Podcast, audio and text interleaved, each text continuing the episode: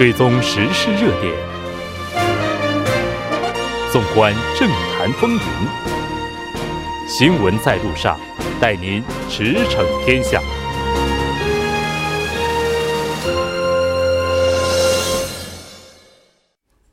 了解最新热点焦点，锁定调频一零点三新闻在路上。当然，我们的节目也期待您的参与。您可以发送短信到井号幺零幺三，通信费用每条为五十韩元。另外，您也可以在 YouTube 上搜索 TBS EFM，在收听 Live Streaming 的同时点击对话窗参与互动。那在广告过后马上回来。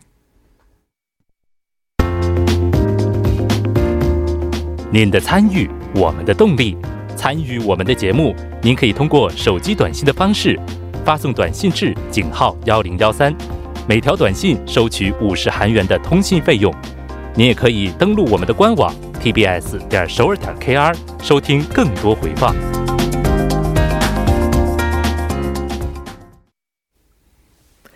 欢迎回来，接下来依然为您带来我们今天的时事讨论会。其实提到韩国方面这个角色，这个我们看到说，韩国政府日前是向国会提交了一个二零一九年度南北关系发展实施计划，然后提出了对北政策的一个总总体的方针，就表示还是希望在年内的时候争取北韩国务委员长金正恩能够实现实现访问韩国。是，嗯，那我们是这么想啊。啊，我们是这么想的。对，真的是，如果那个我是这么说呀，有些人反对，但是有单子就过来，跟说服韩国老百姓。嗯，这是一个关键问题。对，那问题是现在那个金正恩的周围环境不是那么这个容易。嗯，因为大家都知道，二零一七年新一八年新年池的时候，如果这个别的国家没威胁我们，我们绝对不会使用核武。然后我们这个南北参加南北的这个沟通，还有那个平昌冬奥会，那就那个这样一来，那个南北的这些沟通开始，然后那个韩国政府一个国家安保室的市长那个访问北韩，跟金正恩见面，嗯，然后那个我我有这个无核化的念头，那传达给美国，这样六月十二号的这个去年新加坡会谈就那个谈成了，嗯。但是，这个过程当中啊，那个非常重要的一个概念，就北韩一二零一八年四月二十号，劳动党这个全国这个中央委员会，然后宣布，原来这个金正恩坚持的是核跟那个经济并进路线，嗯，但是其实这个核核能力啊，核武力已经完成了，所以我们把这个往后的有些那个。精力啊，都集中在全力推行这个经济发展。当时邓小平十一届三中全会的时候，我都记了，把全党的中工作中心转移到社会主义现代化建设上来，所以我们是受欢迎啊。嘿，那就那个可能这个北韩采取经济路线，但是这个五月底在北韩召开的这个地方那个党负责人讲那个跟巡视的时候。金正恩竟然这么说呀！核能力我们保有，这个一定要保存。就去年五月的时候，然后那个我们还是照样这个用经济发展经济。但是问题是，今年这个河南会谈决裂之后，他没办法跟老百姓交代啊。嗯，已经过了一年多，四月二十号这么个决定，刚好过几天，这个二十二十个天，那就那个一年了。嗯，但是经济没有起色呀。嗯。而且制裁也没去年去年这个呃北韩的经济增长率啊，这个负增长三点六，那今年可能会那个负了五点五。那很多人这个预测说呀，今年那个六月份、七月份可能北韩的这个外汇仓库就没了。嗯，那这么严峻的情况之下，没办法解决这个经济这个问题，他有什么方方法过来韩国？所以呢，他先弄清楚在北韩的这些那个周围的措施，不然的话，就他这些路都没有。嗯，当然我们很坦率的讲，没有核武的金正恩能保持他的地位吗？这很难讲。对，所以啊，所以那个他不可能说一下就那个契合这些措施，所以很多人不相信北韩还没这个完全无核化的这个。金正恩嘴巴上说完全无核化，但是真正做无核化，那是别一回事儿。所以很多人不相信啊，跟那个主持人讲的一样啊，那完全是信赖问题，互不信任。那先解决这个信任问题的，才可以得到这个民心。那所以我一直讲啊，那金正恩真的跟南岸合作，那比如说我们离散家族问题，这不是这个安全的问题，这不是军事问题。嗯，先弄好这一点，哎，韩国老百姓看了，哦，金正恩变了。嗯，但是都没有这些这个做法，因为五万多离散家族还存在，那一百个人。一年见个面，什么时候能能见面呢？所以呢，我们还还是很多人说，北韩还没有没有诚意，而且他还没决定战略的这些那个措施。所以这个之前呢，可能这个北美之间的第二波、第三波回弹，恐怕不太，那个恐怕这个得得上的这个机会啊，不是很大。嗯，就是这么说。这个所有的信任，他都不是说一蹴而就的。就我看这个人第一眼，我就能信任你，这很难。是是。而且特别是当两个人或者是两个国家之间的信任一旦遭到破坏，想要重建的时候，都是要一点一点的去构筑的。那当然，这个构筑需要双方的努力，而且大家也在想哈，就是说，如果这双方想要谈判，其实有的时候他肯定是需要有一个人先迈一步的，嗯嗯，就是两个人同时就迈这一步的可能性，其实呃比较小。那总要去探一下对方的这个意图哈，就是，哎，这个谁会先迈出来这一步呢？会有美国先去迈出来这一步，先做让步吗？这个可能性大吗？可能性不大了。为什么呢？美国一让步，就是朝核问题没解决。因为韩国有两派，一派是保守，没有完全契合之前，嗯，不能跟朝鲜来往的，不能解除制裁。那朝鲜的立场，我们都多少可以了解。他除了核武以外，什么都没有，其他都是劳动力，还有很多没开发的土地。他现在核按照美国的要求全部给的话，美国不遵守诺言的话，他什么都没有了，挣钱怎么保护呢？嗯，所以我就一个想法，因为朝鲜战争的时期啊，其实哎参加的国家也很多啊，联合国参加了啊，美国也参加，哎，中国建立第二年都参加了，俄罗斯就是九十年早就呃计划了。所以我觉得这有些内容了，哎，中国应该对朝鲜多说说，嗯，因为中国没有对朝鲜说，朝鲜又往俄罗斯跑的，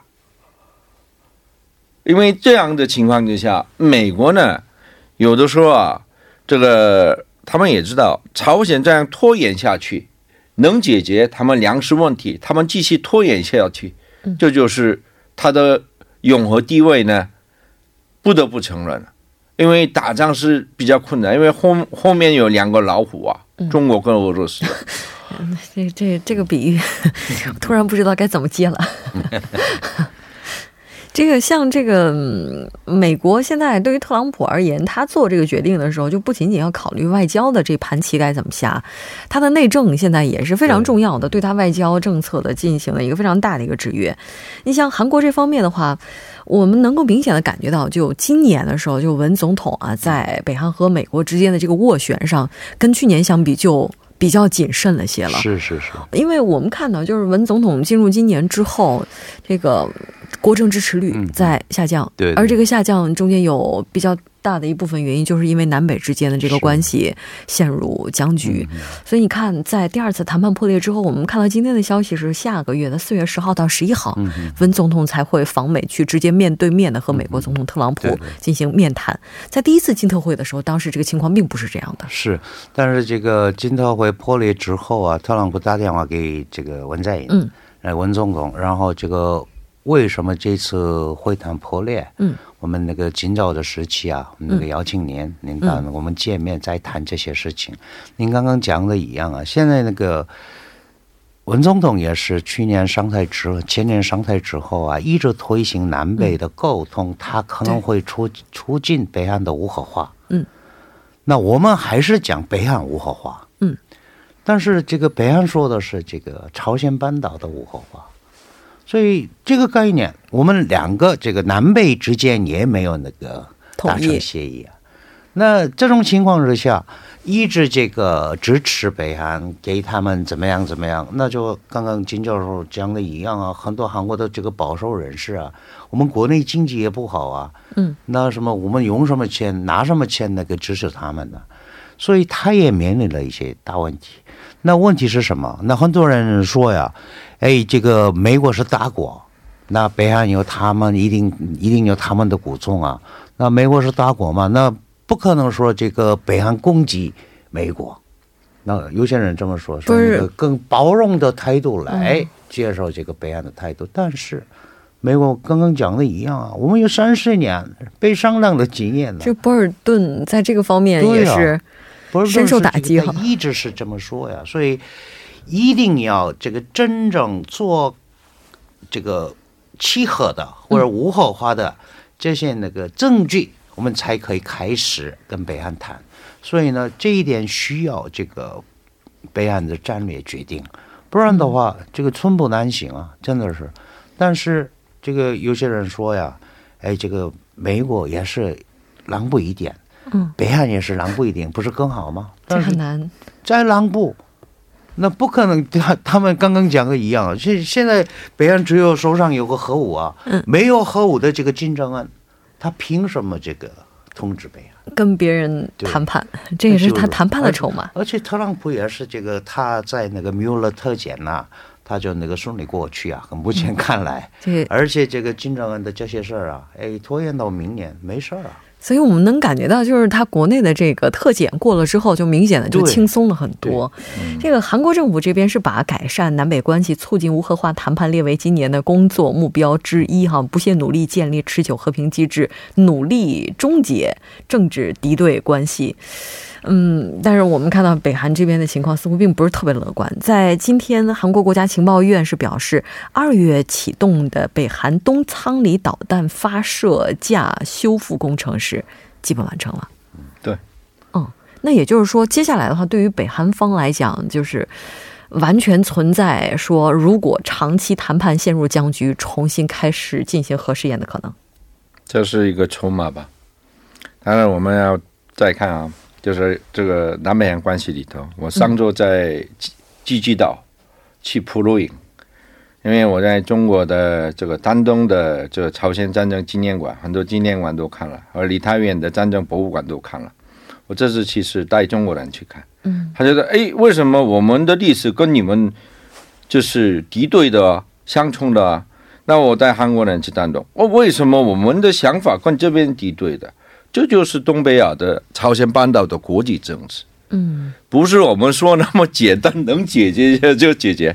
康教授一直提的嘛，是韩国保守派，就是过去韩国的电影国际市场的内容一样，打过仗的，不能容易容纳的。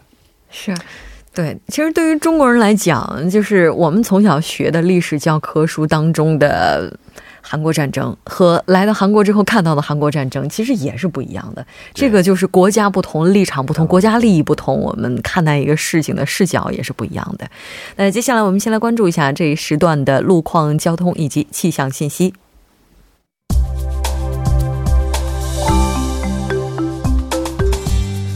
晚间七点四十四分，依然受程琛为您带来这一时段的路况和天气播报。继续来关注目前时段首尔市的实时路况。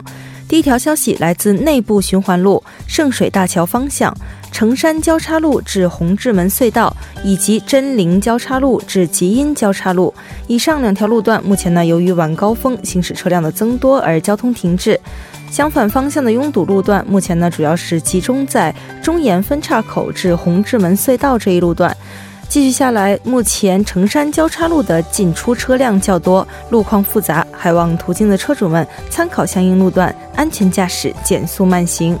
好，下一次路况来自盘浦大路盘浦大桥南端至江南圣母医院前方十字路口这一路段。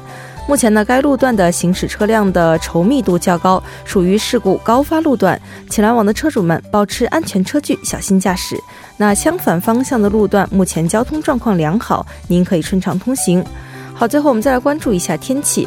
本周六，除庆尚道以外，其他地区呢还会迎来一轮强对流天气，全国大部分地区会出现大风、降雪、降雨等强对流天气，公众呢需要提前的做好防范工作。周末两天，多数地区呢还会出现二到六度的明显降温。在这里要提醒听众朋友们，周末外出时需要根据天气的变化及时调整着装，小心感冒。那气象专家提醒，最近降水频繁，雨水停歇后空气的湿度较大，加上早晚时段气温较低，早晨呢会有雾侵扰，能见度不佳，公众出行时呢需要注意交通安全。好，我们最后再来看一下城市天气预报：首尔阴转雨夹雪，四度到十度。好的，以上就是今天这一时段的天气与路况信息。周末愉快，我们下周再见。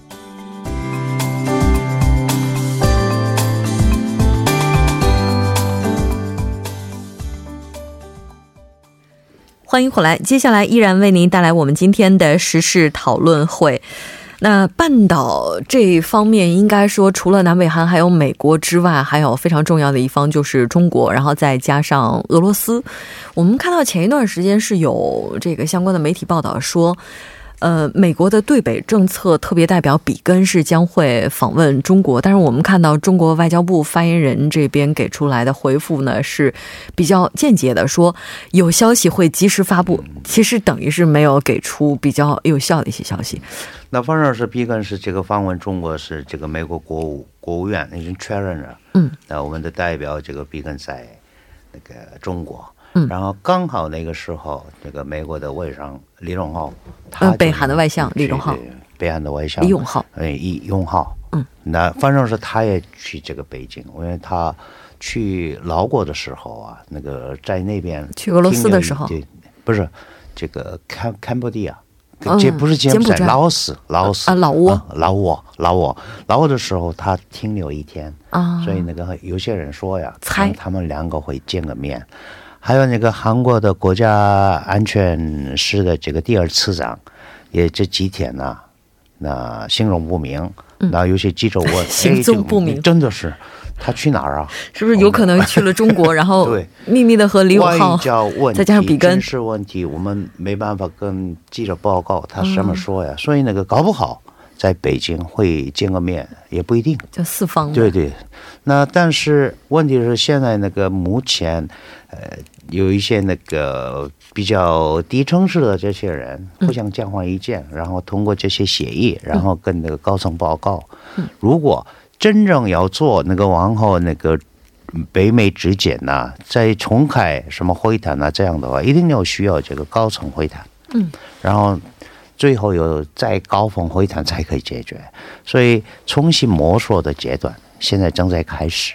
然后那个四月呃，刚刚讲的四月十号、十一号的这个文在寅访访问美国，那这个高峰会谈也是整个这个重新恢复这个过程的一环。但是这这点上非常重要的一点，就北韩拿出比过去还进步的无核化措施才可以。嗯，那一直讲过去的这些东西，真的是寸步难行。嗯，就是你得拿出来点新的东西，才能够继续谈下去，要不然这到目前为止就没法再往下谈了。对，对于中国来讲的话，其实现在这个情况的话，也不是我们希望看到的。中国的这个想法我不怎么了解，因为我每天看中国新闻，也不知道里头有什么内容的，可能是他们心里很苦闷吧啊。但是我觉得这个朝鲜半岛的有关事宜方面啊，哎，中国提供了不少的好处啊，把一个朝鲜的列车绿皮火车也通过这个北边到南边，还有很多国际会议，它就是拉拢在呃中国里头举行。但是中国现在问题是还是很关心。哎，这中美美中贸易谈判的，所以我一方面要期待，因为美中贸易谈判多少一个下个决定，然后朝鲜半岛的事情才能一个进行。嗯，哎，虽然是分开的，但是这个朝鲜的半岛、朝鲜半岛的事情啊，中国有一个立场讲的。其实中国可能呃，可能有需要呃呃，就是朝鲜的呃，或者是半岛的无核化的。嗯，哎，我们不要说美军了啊，就是军事武力方面，然后俄罗斯方面的呃立场啊，也可能是类似。所以他们说东昌林也好，林边也好，这是一个初步阶段。总之，呃，这个朝鲜半岛和平地带的这种情况的那个这个想法，呃，中国也会有，而且他们不喜欢这个朝鲜半岛的两个这个国家老敌对。呃，出一些问题。那朝鲜是一个目标是经济开发嘛？那经济开发，它还是要考虑到政权稳定问题，还有他们的安保问题，还有一个解除制裁的问题。这种过程里头，我觉得他们的这个这个领导啊，相对也很多问题。我觉得中国有一些立场跟他们商量，因为中国有些立场，我觉得多少跟美国一致的。嗯，就所以对对这个无核化方面，所以什么我们不是不是说安全的这个缓冲地带什么，就是对这个朝鲜半岛的一个无核化问题上啊，呃，美国跟呃中国是多少有个共同的立场。对，哎，因为在半岛上，谁都不希望自己家门口埋了一颗不定时炸弹吧？就是你不知道这个炸弹它什么时候会爆炸，而且就在你家门口。所以，关于和平这个方面，我觉得是哪个国家都希望看到的。中国一直强调这个双终端、双轨并行。双终端是已经做好的，双终端是一个是北韩要禁止核跟这个导弹试验，然后韩美之间呢，不不要在那个。是这个军演，嗯，那这个两个已经做到了。那问题是这个双双轨并行，就是说，那个一方面进行韩半岛的这个和平体制的进程，嗯，然后这个北韩无核化的进程。但是刚刚讲的双中弹已经做好了，但是北韩无核化的进程，这个这个门口都卡住了，嗯，所以呢，如何突破这个北韩无核化？这是一个中国来说也是一个大问题，因为中国一直反对北韩融合，嗯，我们绝对不承认北韩融合，北韩变成一个融合国家。但是问题是，现在那个北韩实际上已经是核武国家。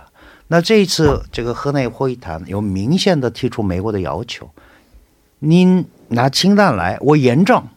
所以现在要要打破这个僵局啊，那应该是中国说服。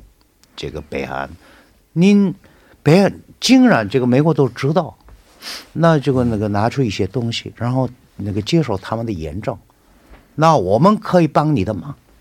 那跟美国说，哎，这个北韩比过去进展一点，那这样的话，你们也是这个缓和有一些这个制裁，我们也是一样，韩国政府的仲裁也是如此，所以我们一定要跟北韩先要求，嗯，然后以这个。他们拿出的东西来为基础，跟美国在要求，这是这样才仲裁啊。嗯，那没有这个过程的话，就是一直这是平衡线这么过去。对，但是对金正恩的时间不多。对，其实关于这个问题上，学界也是有很多的这个分析啊，就是说什么叫仲裁？就仲裁斡旋的这个人，他本身应该要有力量。就是他能够有这个力量去做这件事情，让被仲裁的双方能够去从某种程度上接受他的调停。对，对于韩国来讲，这个仲裁的这个角色当然非常重要，因为他是当事人。但因为他是当事人，所以这个角色就有的时候可能会比较尴尬一些。对，因为所以不能仲裁啊，我们是当事人啊，是我我们把我们的立场。说给说给这个北韩，要求给北韩，我们的立场要求给这个美国，对，所以他们来决定。那问题是我们这个中在中间促进怎么样怎么样，这是我们的想法。对。